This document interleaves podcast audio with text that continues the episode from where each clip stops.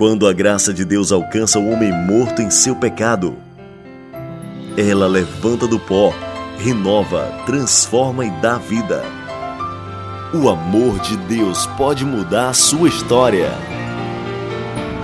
No ar, minha história.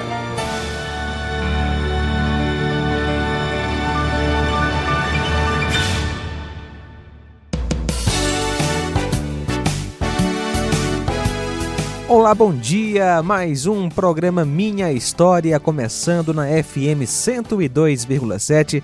Eu sou João Lucas Barroso, é uma alegria estar com você. Quero desejar um ótimo final de semana.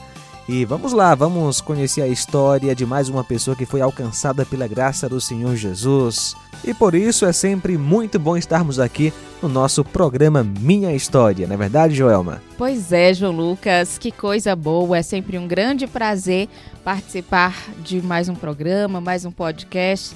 E hoje, satisfação muito grande em receber aí um super pai, né? A gente está na véspera do Dia dos Pais, amanhã, domingo, Dia dos Pais. E hoje nós vamos receber o Pastor James para contar a sua história no programa hoje. Bom dia, seja bem-vindo. Bom dia, é, João Lucas, bom dia, Joelma, bom dia a todos. É um prazer estar aqui neste dia. Muito bem, Pastor James, prazer recebê-lo, né, aqui na edição do programa Minha História.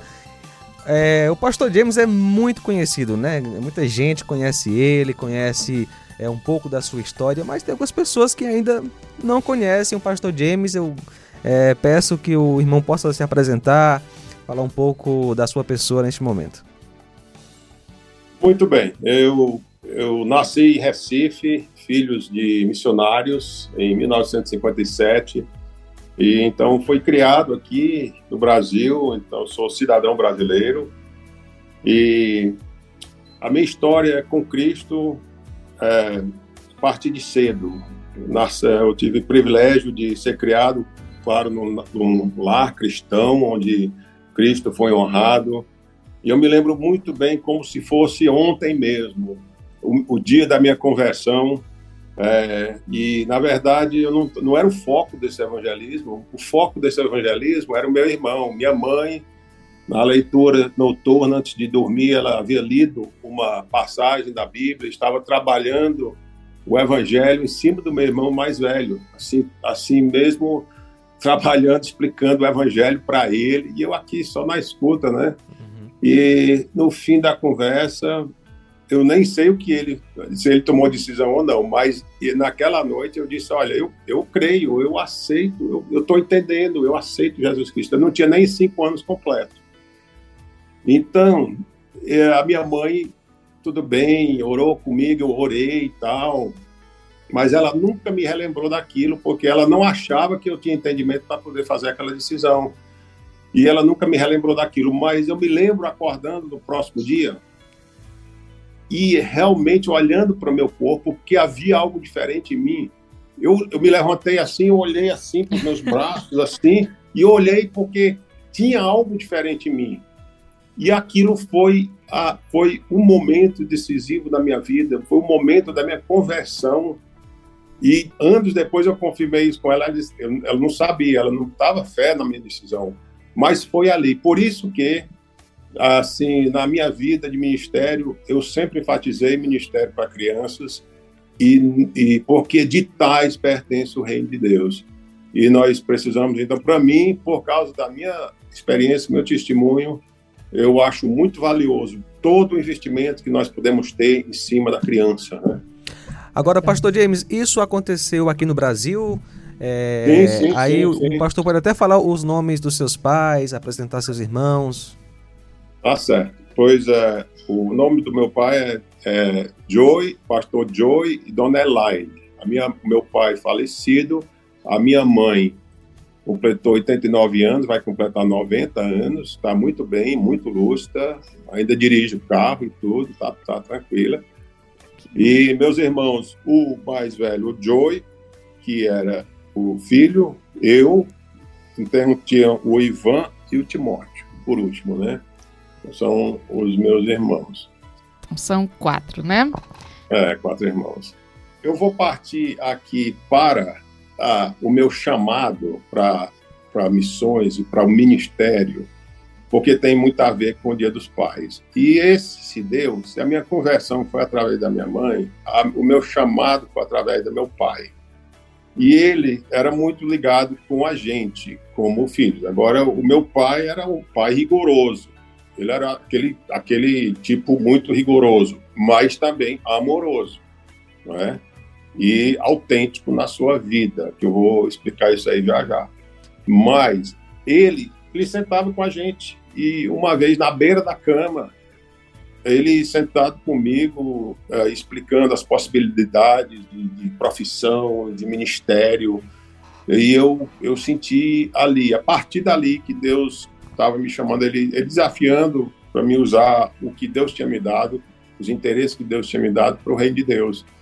E a partir daquela conversa, eu eu senti mesmo Deus usando meu pai para me para me chamar para o ministério, né? Você lembra a idade? Eu tinha 13 anos. 13 anos, 13 né? Anos. Exato. Então, é muito lítido também a conversa ali, e a partir dali, então, eu, eu parti a minha vida educacional, seminário, é, é, agronomia, fiz tudo ali a partir daquele da, que eu achei que Deus ia, tinha chamado, me chamado para fazer. Então, assim, a influência do meu pai foi foi muito grande. E eu posso dizer que eu sou de pai hoje é por causa do meu pai, né?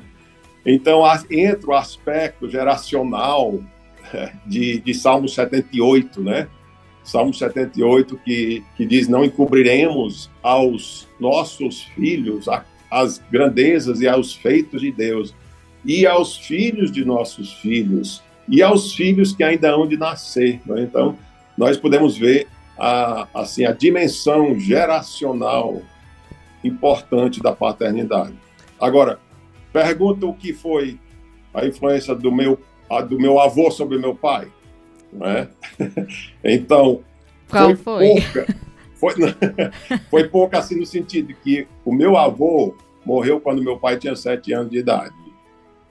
Mas, com essa influência com meu pai, com, com sete anos de idade, ele já pegou hábitos que meu avô tinha estabelecido, tais quais culto doméstico e esse apego à palavra de Deus.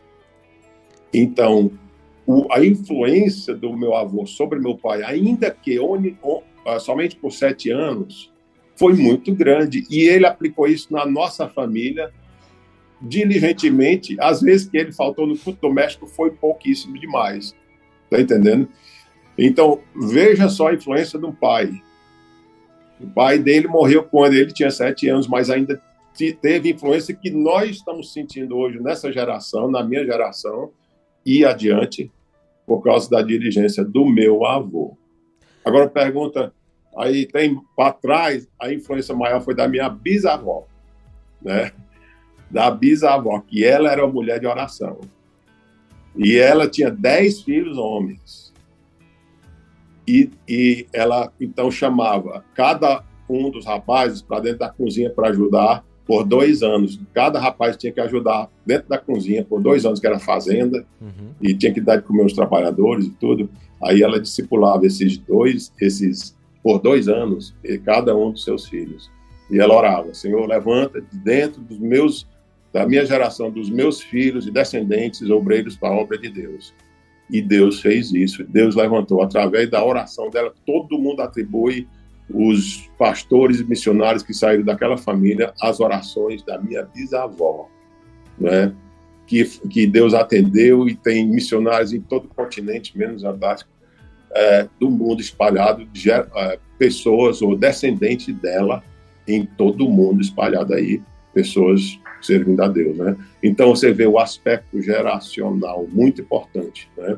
Isso. Agora tem muitas, tem muitas, é, tem muitos é, tem ramificações, mas implicações, mas também mais adiante eu quero falar outras coisas. Se você não teve isso, é, não se desanime, porque você, meu querido pai, que está na escuta, pode ser o primeiro, pode ser aquele que daqui três gerações eles vão olhar para você e dizer assim, uh, vou tomar o desafio de, vamos dizer, de Josué, escolhei hoje a quem servais, não é?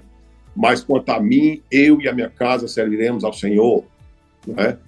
E talvez Deus está pondo a, a mão sobre você para você ser a estaca zero de gerações vindouras que irão servir ao Senhor, não é? Então, eu já sou a quarta geração, eu sou beneficiado de uma riqueza é, é, herdada espiritual muito grande. E eu tenho responsabilidade. Quanto maior a herança, mais a responsabilidade.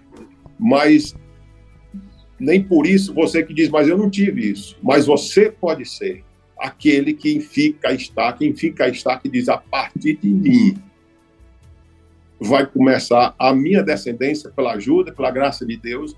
Eu vou ficar esse destaque daqui gerações eu quero ver pela graça de Deus, Deus levantar obreiros para ser da, do, do descendente meu, tá entendendo?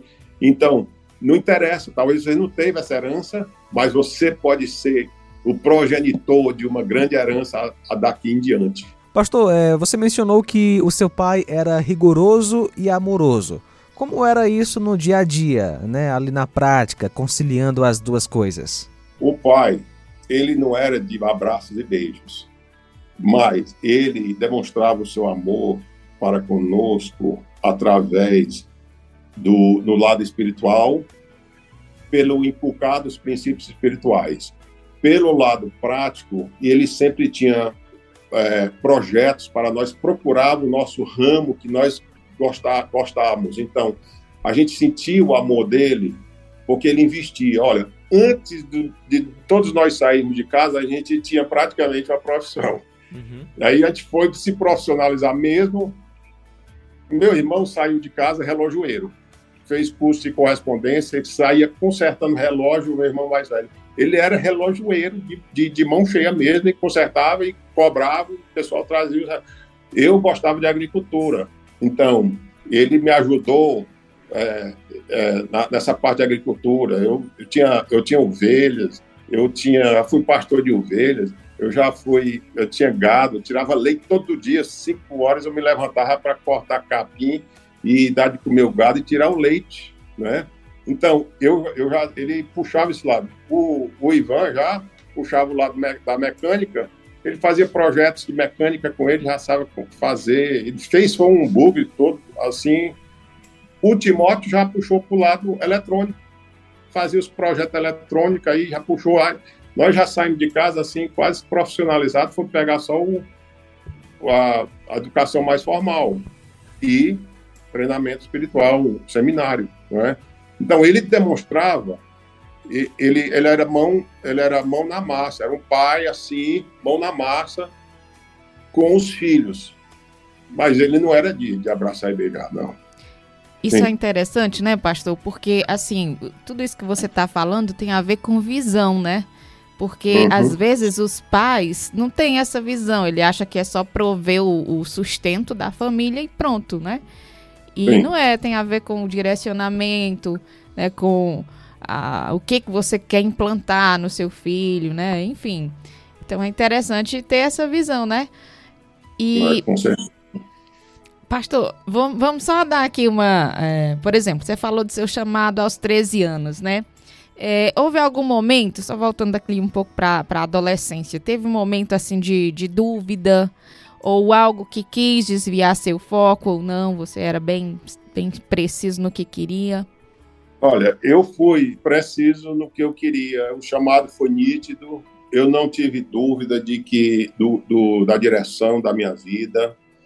É, e eu não tive, eu também não tive assim, quer dizer, eu fui para fazer seminário, fiz agronomia também. E eu, eu tinha um chamado de voltar para o Brasil, não tinha conversa. Isso aí não vacilei nada. Tanto que é, agora, deixa eu voltar. Tanto que quando eu namorava, hum. eu, na verdade, não namorei mais do que a minha esposa, mas quando eu saía numa paquera, a primeira paquera que eu saía com uma menina, eu dizia: Olha, eu estou indo para o Brasil, tenho chamado de ir para o Brasil, e pronto. não dava outra. Quiser me acompanhar, é? É, é. E ninguém, aí, aí com essa certeza, eu tinha essa firmeza, a menina caía fora. Aí a Janete que disse, eu estou dentro, porque eu também tenho um chamado. Então, essa direção muito nítida me ajudou até na, nos relacionamentos com meninas para poder casar. Por isso que eu casei tão bem com a minha esposa, Janete, que servimos aqui é, juntos por muitos anos, né? E tivemos a família juntos, né? Agora, quanto à dúvida da salvação, eu nunca, eu não tenho, não me lembro de ter pensamentos de incredulidade. Que bom. Tá entendendo? Eu, eu, eu, aquela conversão foi real e eu não tenho memórias assim de pensamento de incredulidade. E então, de, de, então a coisa que que Deus tem me dado essa essa é, pela graça dele tem me dado essa firmeza de que a minha fé é em Cristo, não depende de mim e portanto se eu crer na, na obra perfeita de Cristo na cruz, não tem motivo de, de duvidar daquilo, né? Pastor, e aí quando você casou e chegou no Brasil, é, como foi assim o foco? Mas Qual Joelma, igreja você assumiu? Primeiro tem a, a, a, tem que contar, né, como conquistou a irmã Janete, né? Tem que tem essa história aí. Ora, ela disse conhecer. que ia seguir o amo Não, mas Brasil. eu quero ver os detalhes aí da história. Não, mas né? não foi quando não você viu ela pela primeira vez, enfim? Não, quando eu vi ela pela primeira vez, foi, na, na verdade, no seminário, tinham as atividades naquela primeira semana de quebra-gelos, atividades e de, de grupos. E aconteceu da gente estar no mesmo grupo, e eu vi ela assim, olhei ela, rapaz, essa daí, rapaz, eu me encantei. Oh. Aí eu, fi, eu fiquei eu fiquei de olho. Agora, não foi fácil para conquistar eu, ela tinha, isso aqui é um resumo muito grande, mas, mas eu, ela foi, assim, o nosso relacionamento, eu fui fazer agronomia, ela foi fazer enfermagem. Aí foi um relacionamento à distância, uh, e, e não foi, ela, ela teve relacionamentos, eu tive relacionamentos de paquera, simples assim, então foi depois de um ano que a gente começou a escrever e realmente pensar mais sério. Mas foi relacionamento à distância, toda ela. Eu só tinha via ela quando ia para os pais dela visitar ela, né? Então, aí eu, quando chegou o ponto de eu pedir ela, é, isso faz parte do meu testemunho que eu quero fazer no fim também, como eu pedi ela. Quando eu pedi ela, eu vou te contar depois no fim, tá bom? Ah, okay. tudo bem. Porque faz parte do testemunho de, como, do falecimento dela, tá bom? Pronto. Pois, pois então vamos. É... Agora, já que a história está investida, vamos pro, pro continuar aqui na, uh, na questão da chegada do Brasil, pode ser? Assim, o, o foco, o início do ministério. Sim, então. É, início... Quais os desafios? Sim o primeiro desafio para ela foi, claro, aprender a língua portuguesa. Nós então viemos para Nova Russas, foi nossa primeira igreja, onde nós ficou lá vinte e poucos anos, é, nas indas e vindas, contando tudo, né? É, ela teve problemas renais devido o diabetes, então a partir de 95 foi transplante, ela, ela teve quatro transplantes renais, um transplante de pâncreas. E assim Deus vem sustentando por cima de todas as dificuldades, a gente viu, viu a graça de Deus. Para você ver, para a gente estar tá aqui, uh, Deus supria uh, de todo jeito. Pessoas, toda pessoa que deu, que deu rim, todos os rins foram de doadores vivos que deram para que ela pudesse continuar o ministério, né?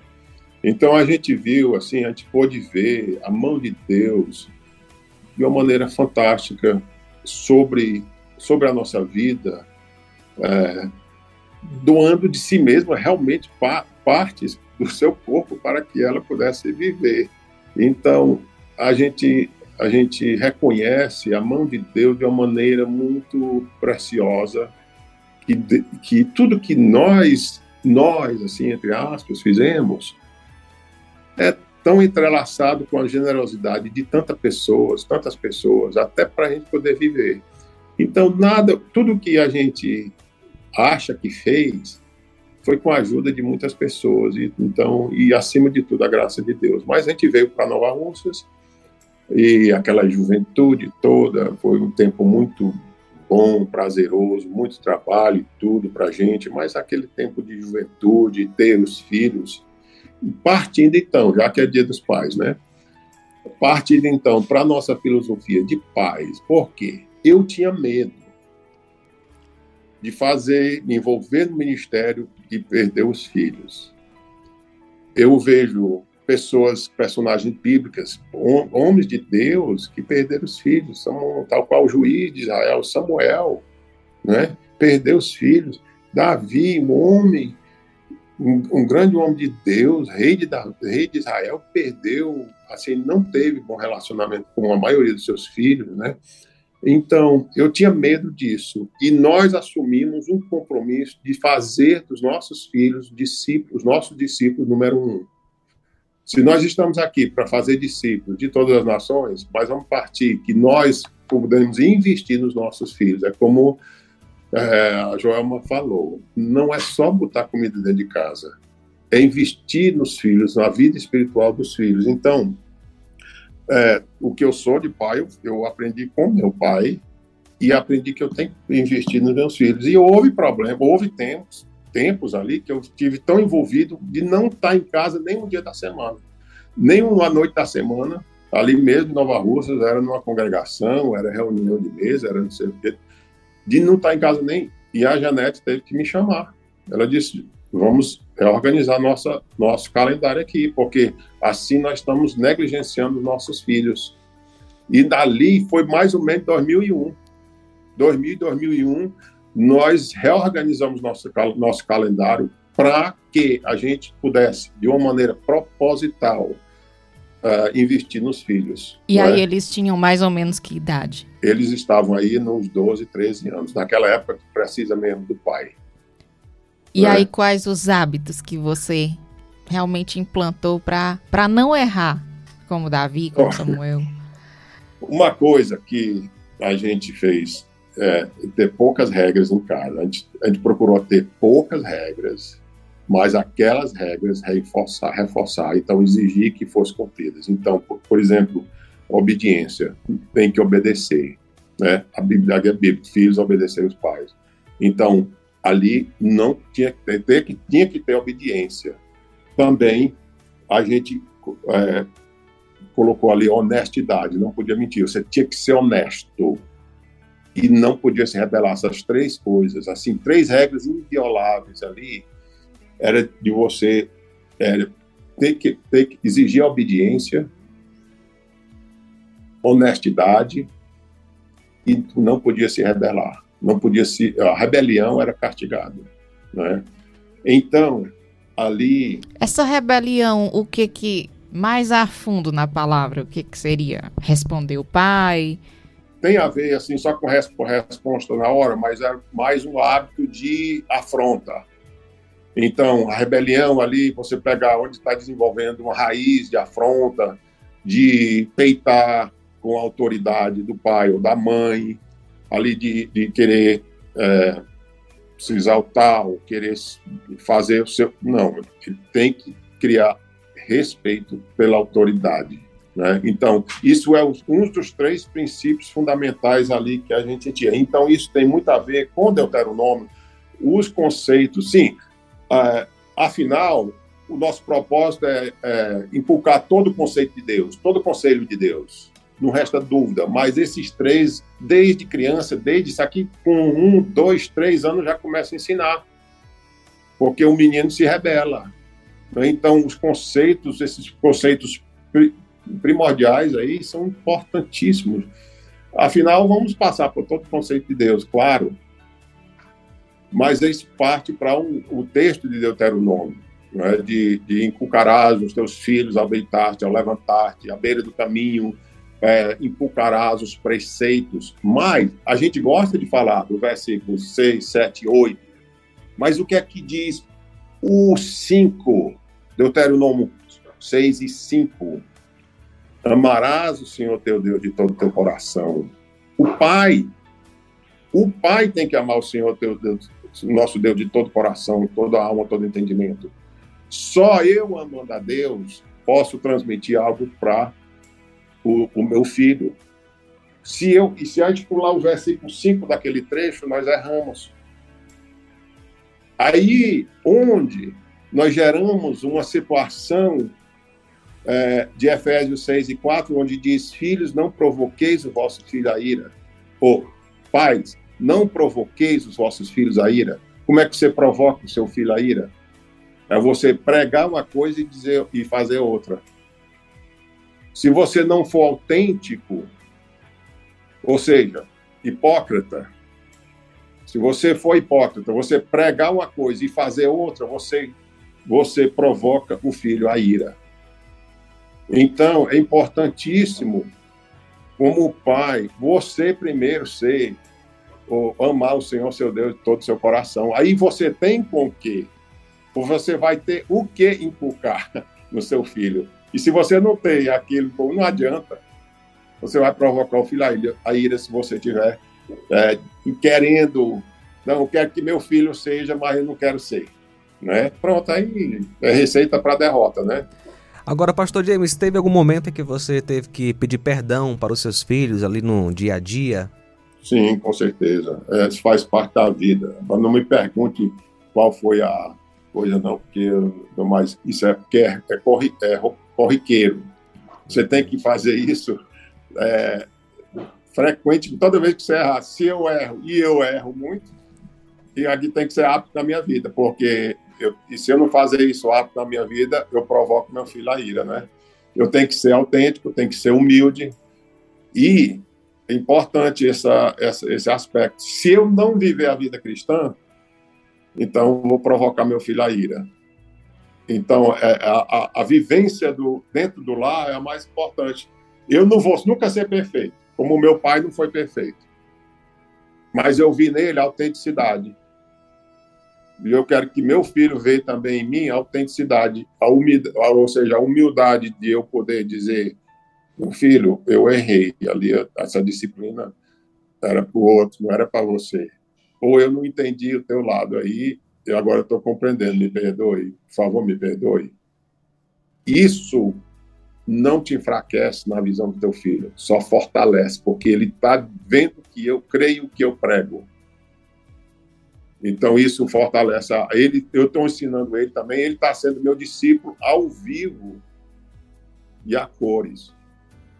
Porque ele está vivendo, ele está tá vendo que eu preguei domingo, eu estou praticando dentro de casa. Né? Então, isso fortalece e vai transmitindo essa maneira de inculcar na beira do caminho, para assim por dizer, né? No, nos afazeres corriqueiros da vida. Não, eu errei, claro. Pastor, agora conta pra gente como foi testemunhar a conversão dos seus filhos, lá como eles creram em Cristo como Senhor e Salvador. Como foi esse momento? Não foi, eles chegaram para mim assim, particular mesmo, chegaram e disseram, papai, eu estou entendendo, eu quero, eu, eu, eu creio. E foram, chegaram para mim assim, individualmente, e a gente é, se ajoelhou ali no sofá e ele orou, oraram, um no momento, outro no momento, e assim foi. É momento ímpar, sabe? Que você tem na vida de fazer aquela oração é, com seu filho, ver ele expressar a fé dele no Senhor Jesus Cristo, é realização do Pai, é, é poder ver isso aí, com certeza. Pastor, agora eu quero é, ouvir de você algumas dicas. Por exemplo, o pai, mesmo sendo cristão, mas que ele está percebendo que ele não tem tido essa visão, que ele não tem investido muito. Como é que ele pode fazer para começar né, a, esse plantio na vida do seu filho? E às vezes, de forma mais é, eficaz. É, né? E às vezes o filho já tem os seus 14 anos, né? E ele percebe o tempo que perdeu, né? É. é pois é. Então, quanto tempo? Eu só é, vale a pena dizer aqui que todos esses princípios, a partir do peito da mãe, precisa ser realizado. Então, a pessoa diz, ah, com um ano de idade ou dois anos de idade, é, não, não, não, adianta, mas adianta. É, os nossos meninos começaram a obedecer no peito da mãe mesmo. E isso aí, com, com é, ela sempre falava isso, então eu vou falar que acho que ela falava publicamente e eu também vou falar. O, menino tinha um ato de morder o peito, Aí ela, ela pá, dava um tabefe na, no, que, no bochecho do menino, e ele abriu os olhos assim, olhava para ela, disse, aí, isso aí eu não posso fazer não. E literalmente, desde o peito, a criança vai aprendendo a obedecer, o que é não. Então, mas vai que se o pai está desligado, ou tem sido desligado, tem certas coisas importantíssimas aqui para começar a fazer. Um, é se aproxime de Deus. Você, como pai, entre na palavra de Deus, comece a aproximar. Como diz é, Deuteronômio 6 e 5, amarás, pois, o Senhor teu Deus de todo teu coração, toda alma, todo entendimento. Você não pode dar para o seu filho que você não tem. Então, comece a amar amar o Senhor teu Deus. Agora, outra coisa, você começa a amar seu Deus, o que é que, o que, é que Deus diz para você? Amar incondicionalmente a sua esposa. Não, estamos falando de filhos. Não, mas o, o filho é abençoado com o pai que ama incondicionalmente a sua esposa. O que é amar sua esposa, assim como Cristo amou a igreja? Qual é o filho é, que, que não sente segurança quando vê os pais seguros? Se você, o filho, você pode ter muitos pecados na sua vida, mas se você ama a Deus, e se você ama a sua esposa, assim, com, com todo o efeito da, da fé cristã, perdoando, buscando perdão, e isso, isso, claro que tudo é visível para o seu filho. Começa por aí. Começa com duas coisas que são indiretas a seu filho amar o Senhor teu Deus, amar tua esposa, porque aí teu filho tem tem um exemplo e tem segurança. A pior coisa para o filho é ele se sentir que os pais não se amam. Ah, não sei, pais não se, não se amam, não sei. Bom, fala de divórcio, fala em separação, brigam e aquele negócio todo. O que é que isso transmite para o filho? Pura insegurança e muitas vezes até culpa, ele se sente culpado por o que está acontecendo entre o casal. Então, primeiro de tudo, né, essas duas coisas. Depois, é, você vai investir no teu filho, dê, dê a hora do dia para ele, assim por dizer, passe tempo com ele, invista tempo. Meu filho, vamos fazer esse sábado aqui, vamos fazer o quê? Ele gosta de quê? Procura a, o, o, a inclinação dele. Sabe que é aquele versículo que diz assim, ensina o caminho, ensina a criança no caminho que deve andar, tem muito a ver com procurar a tendência dele. Qual é o caminho em que ele deve andar? Isso profissionalmente, os interesses que Deus tem dado a ele, ensina a criança no caminho que deve andar. Então, muito assim como meu pai fez com a gente, não, isso aqui ele gosta disso, esse gosta disso, gosta disso, vamos, vamos se profissionalizar, profissionalizar nessa área? Ou vamos, como divertimento, fazer isso? Você tem um filho que gosta de futebol, você tem outro que não gosta. Ajuda até a, a descobrir os dons da criança, né? Com certeza. Então, você, o, o, filho, mais do que qualquer pessoa no coração, ele pede a atenção do pai. Ele pede atenção da mãe, é mais nata, é mais natural mas ele quer a atenção do pai. O filho quer dizer, quer ouvir do pai, meu filho, bem feito, meu filho, muito bem. O, o filho quer ouvir isso do pai. E muitos homens, muitas crianças estão, estão assim, carentes de ouvir uma afirmação do pai. O, o, o pai, o, o filho é a reflexão do pai. Então, se o pai não investir, ele também não, não não vai ser educado nos caminhos do Senhor ou mesmo no caminho profissional, né? Então, é bom procurar investimento. Se ele for menor, ele procura os interesses dele, mesmo nos, na, na juventude, na adolescência, é, procura fazer projetos. né, com ele, projetos que é da inclinação dele, não só teu, mas que ele goste, né, que ele vai achar bom, mesmo que você não acerte, não, mas ele valoriza, o filho vai valorizar o tempo que você gastou com ele. Né? Invista tempo. Eu tenho mais uma pergunta. É sobre o culto doméstico que você falou, que é uma. Foi inclusive uma tradição de família, né? Mas Sim. a gente sabe que é muito difícil fazer o culto doméstico, né? É, é assim, acho que. Não, é. demais. É difícil demais, demais. Eu vou dizer coisa, coisa de, de louco, assim, para dizer que você vai fazer. Mas o, o que o, a gente fez, e nós também fizemos em casa, é, muito simples. Para nós era o pão diário. Um fazia a leitura bíblica, outro fazia a, a leitura do pão. A gente não cantava, não era família de cantar, nós não cantávamos. Aí tínhamos um livro de oração que era fotos de todos, de muitos obreiros, missionários e, e familiares. Então essa foto de essa esse, esse álbum de fotos, a gente tinha 30 páginas. 31 páginas. Aí todo dia orava por uma família. Então foi simples, era simples assim, é três coisas, leitura, quatro coisas, né? Leitura da Bíblia, é, leitura do pão diário e oração é, por, aquele, por aquelas famílias, né? Então muito simples assim. Antes do café, a gente morrer, podia estar morrendo de fome e podia estar atrasado para a escola, que atrasado ia, mas para faltar o, o, o doméstico, o papai não faltava, não. Então, disciplina, sabe? É, é, coisa de. É rigorosa, ele era rigoroso nisso. Mas nesse rigor, ele transmitia algo, ele transmitia a importância diária de se buscar a Deus. Né? Mas muito simples, o que a gente não pode é complicar.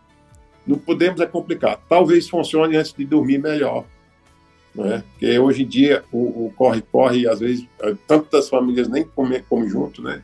É. Mas, mas, talvez seja melhor antes de dormir. Mas procure um lugar, o tempo, né? Muito importante. Ah, alguns pais, pastor, têm dificuldades, né? Para tirar tempo com os filhos devido ao trabalho, né? Por exemplo, um caminhoneiro que viaja muito. Enfim, e outras profissões que também exigem né, que ele fique longe de casa por um tempo. Na sua opinião, quando isso acontece, o pai deveria repensar né, quanto a essa profissão que exige tanto dele, talvez a médio e longo prazo, né, pensar em uma outra profissão para justamente ter mais tempo com os filhos? É uma dúvida de muita gente, né? Ah, eu viajo muito por causa do meu trabalho, eu tenho que é, trazer o pão de cada dia e não posso, da noite por dia, deixar meu trabalho para ter tempo com meus filhos. Seria interessante a longo prazo pensar em outra coisa para fazer? Não, sempre tem que se pesar na balança tudo isso, né? Então, depende aí da, da versatilidade, das habilidades do pai, se ele tem oportunidades em, outra, em outro setor, seria muito bom pesar isso.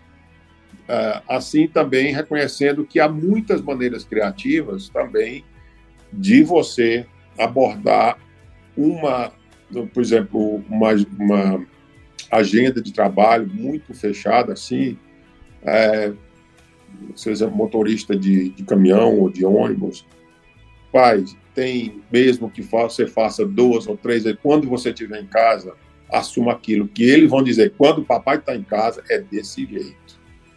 Se seja só duas vezes por semana, mas quando o papai está em casa, é desse jeito. Isso já transmite muita coisa também. Você, você, o, o pai, ele está tá transmitindo aquilo que é de prioridade na vida dele. E o filho também entende que quando ele está ausente, claro que não pode, mas o filho vai entendendo isso também, né? Então, existem meios criativos de você é, de você transmitir as prioridades. Então, por isso, mesmo, mesmo assim, mesmo assim, é, é, não deixar de fazer. Né? E, e, a esposa pode ajudar também, né, nessa parte, na ausência? Com, com, certeza, a esposa pode ajudar. Olha, a minha esposa, a Janete, ela, ela pegava a Bíblia no café e botava ali na minha frente. Aí eu não podia botar de lado, né? Então, se eu não tivesse por vontade, eu não podia dizer, eu não podia pegar e botar de lado. Então, ela me ajudava demais, demais, sabe? Então, Muito bom isso. Pastor, vamos, vamos entrar aí na parte que você disse que queria falar, né? Pois tá bom. Então, antes disso, eu queria também falar um pouco sobre ah, o, que, o que ter filhos também, ser filho, ser filho de um pai, nos ensina a respeito de Deus, é muito bom, porque você ter um pai que te valoriza, ter um pai, um relacionamento bom com seu pai, você já pega um pouco de. Você entende também o nosso relacionamento com o nosso Pai Celestial. Então, isso é muito valioso, porque quando você está sendo um pai para o seu filho, você está ensinando ele como é um relacionamento com Deus, com o nosso Pai Celestial. Agora, interessante que quando você passa a ter filhos, então você vê o outro lado da moeda. Você passa a saber como é ser pai. Então, então você vê as coisas diferentes. Isso lhe dá outra perspectiva com o nosso relacionamento com Deus. Só por exemplo, eu vou te dizer que isso também eu, eu também fico continua, continuamente aprendendo. Veja só o meu neto, um dos meus netos, quatro anos de idade. Ele diz assim: "Vovô, eu te amo, vovô. O que é que isso faz comigo? Derrete meu coração. O que é que isso fez na prática comigo, meu relacionamento com Deus? Já que eu não sou, por natureza, muito expressivo com Deus, eu passei a ser mais expressivo, porque eu senti como um filho expressando seu amor para comigo me desmanchou. Vovô, eu te amo, vovô. Eu te amo eu passei a dizer isso para o meu Pai Celestial também. Frequentemente nas minhas orações, eu modifiquei, eu sou mais próximo, eu sou mais íntimo. Eu digo, Pai, eu te amo, eu te amo, Pai. Será que meu Pai Celestial não gosta de ouvir isso do filho dele? E nós não falamos, mas eu aprendi ouvindo meu neto falar comigo isso. Está entendendo? Então, tem, tem essa jogada de ser pai, ser filho, é muito interessante no reflexo espiritual. Né? Verdade. Bem, agora, para a sua pergunta do, dos, da, do falecimento da minha esposa, da Janete, né? Porque isso agora faz parte do meu testemunho também. E eu preciso, eu preciso falar porque é, quando eu me lembro ali nos, no último, na última hospitalização, eu, eu fui, não sabia, já tinha ido muitas vezes no hospital, não sabia se aquela era a última vez, mas essa foi a última vez. Aí quando o médico disse, olha, é, não vai dar, aqui não tem retrocesso, infecção generalizada. Aí eu queria duas, pedir duas coisas a Deus. Um, para poder reunir toda a família e, e também o primeiro pedido, né? E graças a Deus, o Caleb chegou, 12 horas de viagem, ele estava na igreja, deixou tudo, veio, pôde falar com ela, nós ali todos reunidos, pudemos falar com ela antes de dela entrar em coma. E ali foi um momento ímpar. Nunca você sabe como é que vai ser aquela conversa, de, aquelas últimas conversas. Nós sabendo que era a última conversa, ela sabendo que era a última conversa. Como é que vai se dar? Como é que vai ser essa conversa, né? Então, assim, foi assim tudo que você possa imaginar ou esperar foi ali e não foi nada demais, foi só expressão. Nós não tínhamos nada para resolver, tá? estávamos todos, todos resolvidos em termos de relacionamentos, mas só expressões de amor, um para com o outro, e a, a gratidão dela. Tudo que a gente falava, ela dizia graças a Deus, graças a Deus. Então, ela terminou a vida dela num, um tema de gratidão, sabe? Então, isso, nós, rodeado da cama e falando com ela, ela nesse tema de gratidão. E ela entrou, então, em coma minutos depois nessa conversa. Ah, então, a outra coisa, então Deus deu essa primeira coisa para mim. A outra coisa, eu queria estar segurando ela quando morresse mesmo, eu queria segurar ela. E Deus deu isso também. É, então, é, quando estava mesmo perto, isso no meio da crise do Covid, só podia entrar uma pessoa de uma vez, mas o, as enfermeiras liberaram ali, pela graça de Deus, deixaram a família entrar ali. E nós arrodeamos a cama, estávamos cantando, não graças a mim, mas a, a Jordana pôde é, cantar, né? Então, nós cantamos ali e oramos e entregamos ela nas mãos de Deus. E em 90, questão de 90 segundos, ela estava na presença de Deus. Eu segurando o rosto dela, assim, Caleb num braço, numa mão e o Nathaniel na outra mão. Aí, é, assim que nós terminamos de orar, o Caleb disse: Ó, oh, pai, ela está tá, tá apertando minha mão. E botou a minha mão na mão dela e ela estava apertando com força, sabe? Em questão de segundos. Então, ela, ela foi para a glória, na presença de Deus, né? Mas até nisso, a gente. Eu, eu agradeço a Deus, porque Ele deu uma coisa simples que eu queria, e Ele deu, né? E eu sou feliz, né? É, com tudo que Deus me deu. Quando eu pedi ela em casamento, é, o pai disse, na hora, a mãe dela disse, você casa, mas, aí tem um grande mais, né? Que era esse mais. Mas você precisa entender que ela é uma moça doente, ela é diabética desde a infância, né? Então, a juventude. Então, diabetes tipo 1 tem as suas complicações de vida e tudo, ela passou transplante e tudo isso. Mas eu me lembro de ter pensado, eu pensei com Deus, Deus, se tu me der ela por 10 anos, eu sou o homem mais feliz do mundo. E eu, ele me deu ela por 39 anos. E, de fato, eu sou o homem mais feliz do mundo. Eu sou feliz.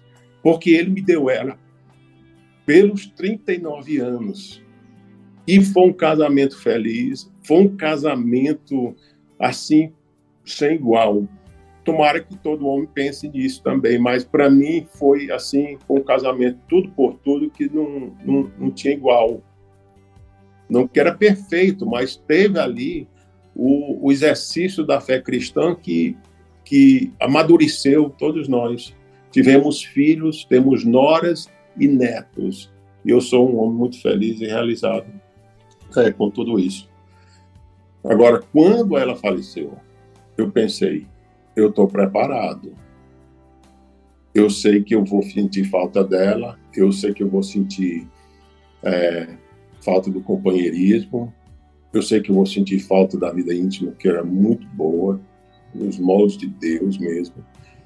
Mas o que eu mais senti falta, eu não esperava quando ela faleceu, o que eu mais senti falta não estava no meu radar, eu senti falta daquilo.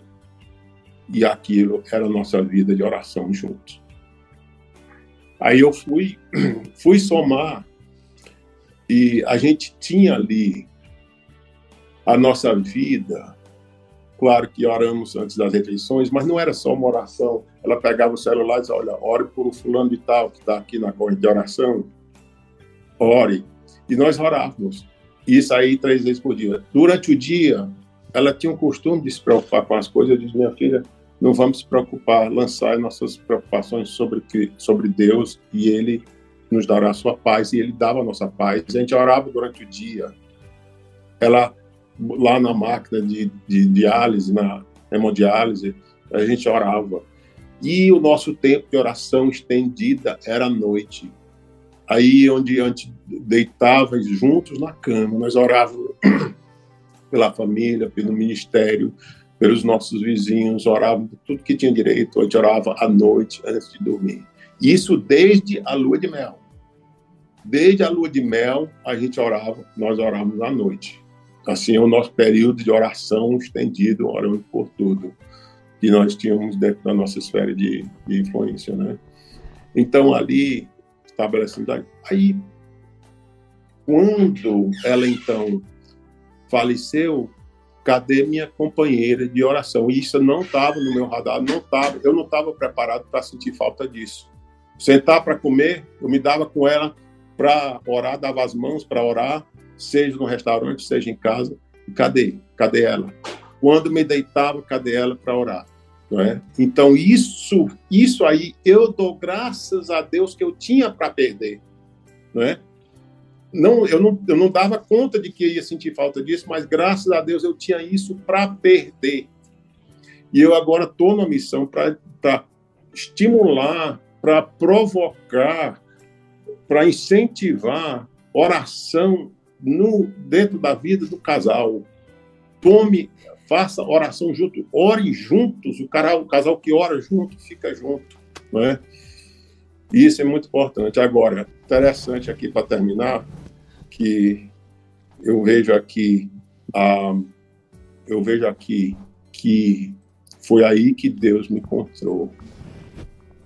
Você sabe quando você perde, assim, a pessoa que você mais ama no mundo, fica ali uma, uma falta. E eu não chorei, eu fui chorar quando a, quando a casa vazia. Sim, eu chorava. Mas eu fui fazer o meu choro depois de todo mundo sair da casa. Aí custou mais ou menos uma semana que a família vem de um lado, tem irmãos e parentes e tudo. Aí quando todo mundo saiu, eu estava sozinho em casa, foi que eu fui chorar na presença de Deus. Né? Aí eu me deitei naquela cama, sozinho. E eu não digo que era oração, eu digo que era um choro, mas era um choro na presença de Deus. Eu simplesmente chorei, mas na presença de Deus. E ali eu, eu senti o abraço de Deus. Eu senti o conforto de Deus ali. Tanto que eu, eu olhei assim, eu senti, eu, eu, eu olhei para trás assim para ver. Que eu, eu senti assim um, um, uma presença que quase que palpável, sabe? E ali foi, foi o conforto de Deus que Deus me deu. Aí eu falando isso com eu falando isso com Nathaniel, ele disse, pai, mas faz sentido, faz sentido, porque ali vocês construíram um altar. O altar de vocês era ali naquela cama, onde vocês, e é verdade, eu disse, meu filho, é verdade, ali naquela cama, nós tínhamos intimidade um com o outro, e tinha intimidade com Deus. Então, ali era um, um lugar sagrado, absolutamente sagrado. Pela graça de Deus, o nosso leito era sem mácula. Né? E ali a gente se encontrava e tinha intimidade um com o outro, intimidade com Deus. E foi ali quando a minha esposa faltou ou foi levada para a glória, Deus me encontrou ali também. Eu não estava só, porque eu tinha Deus. Eu orei e Deus estava lá. Deus me encontrou naquele altar que eu havia construído junto com minha esposa desde a nossa lua de mel. E ali você começa a perceber como é que o matrimônio cristão pode prosperar e usufruir de intimidades que o mundo não conhece. Porque você está ali um com um, um com o outro e um com Deus. É coisa maravilhosa, coisa maravilhosa que nós temos. E por isso eu passo a incentivar isso na vida dos casais. Ore juntos. E você não imagina a intimidade que você vai ter um com o outro e a intimidade que você tem com Deus. É maravilhoso isso, né? Então, isso que, como pai, isso vai dar segurança para os teus filhos. Porque eles veem ali matrimônio. E outro, eles vão querer o casamento para eles. Ah, eu quero um casamento, eu quero porque é a melhor coisa que existe, né? É fantástico, casamento é fantástico. Né? Então, eu estou me refazendo assim nesse sentido, porque é, eu estou aprendendo a ser viúvo, né? Então, é, a minha identidade é James e Janete. Minha identidade é James e Janete. Ninguém me conhece, só James. Minha identidade é James, agora eu sou só James, né? Então, eu estou nessa de aprender a ser viúvo, né? Eu brinco com as pessoas, eu estou sendo cozinheiro, copeiro, faxineiro e lavandeiro, né? Então, todo é um aprendizado aí, mais do que é, isso me ensina a ser grato por tudo que eu tinha com a minha esposa e a auxiliadora idônea que ela foi para mim. E tudo que a gente conquistou foi junto, foi junto. Eu não posso dizer que eu fiz nada. Eu sou o que sou, pela graça de Deus, com a ajuda da Janete, né? Então, isso é, é um pouco da minha vida aí. Pastor James, é, a sua história realmente glorifica ao nome do Senhor Jesus. E eu gostaria de perguntar quem é Jesus para você? É, falta palavras, na verdade, né? Mas Jesus é meu Salvador, meu Redentor. Ele é meu amigo e ele é tudo na minha vida. É, eu, eu gosto. eu, eu botei isso aqui até no túmulo da Janete, porque é tanto da minha vida, é tanto da nossa vida, né? O, o versículo é, que eu botei, mandei botar escrito lá no granito é, dela, do, da lápide dela, é, João 15 e 5. É, é, se permanecerdes em mim, que a minha palavra permanecerdes em vós, produzireis muito fruto. Sem mim, nada podeis fazer. Então, a nossa vida com Cristo é tudo. A nossa vida com Cristo é tudo para a salvação e também para a vida cristã.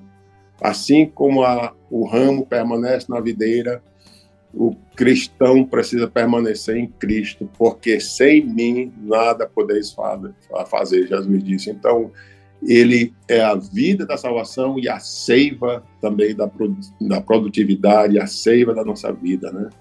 Muito bem, Pastor James, queremos agradecer de coração por participar do nosso programa Minha História. E lembrando, se você quiser ouvir novamente a história do Pastor James, está no site da Rádio Seara, radioceara.fm, está no Spotify, está no Deezer e em outros agregadores de podcasts. Pastor James, muito obrigado. Gostaria de acrescentar alguma coisa nesse momento?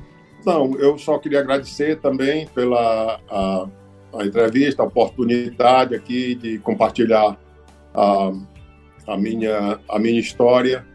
E só concluir com um conselho para você, pai, viu? Nesse dia tão interessante, tão comemorativo dos pais. Ame o Senhor, seu Deus, de todo coração. Ame a sua esposa e seja autêntico na sua fé cristã. Tu vai criar seus filhos no caminho do Senhor. Seja envolvido na vida deles, viu? Deus te abençoe, pai na sua caminhada. É uma tarefa árdua, mas vale a pena, viu? Deus te abençoe. Amém. Foi maravilhoso ser edificado aí pelo, com seu testemunho, viu, pastor? Conselhos riquíssimos. Obrigada por participar aqui. E até o próximo Minha História. E, obviamente, parabéns a todos os papais, parabéns ao pastor James, né? Para mim também, né, Joel? Deixa eu te parabenizar. e a todos os papais que estão nos ouvindo, né? Parabéns aí para todos os papais, para o meu papai José Luiz, em Aurora, para você, João Lucas, é pai aí do Arthur, né? Para o pastor James também, né? Um paizão e todos os papais que estão nos ouvindo. Sinta-se abraçado nesse momento, viu? É, e eu também quero parabenizar meu pai Ronaldo aqui em Nova Russas, Ronaldo Sampaio, que o Senhor possa abençoar grandemente obrigado por tudo que o Senhor fez na minha vida. Então, você que é papai, você que acompanha o nosso mini história, até a próxima, se Deus assim quiser. O amor de Deus pode mudar a sua história.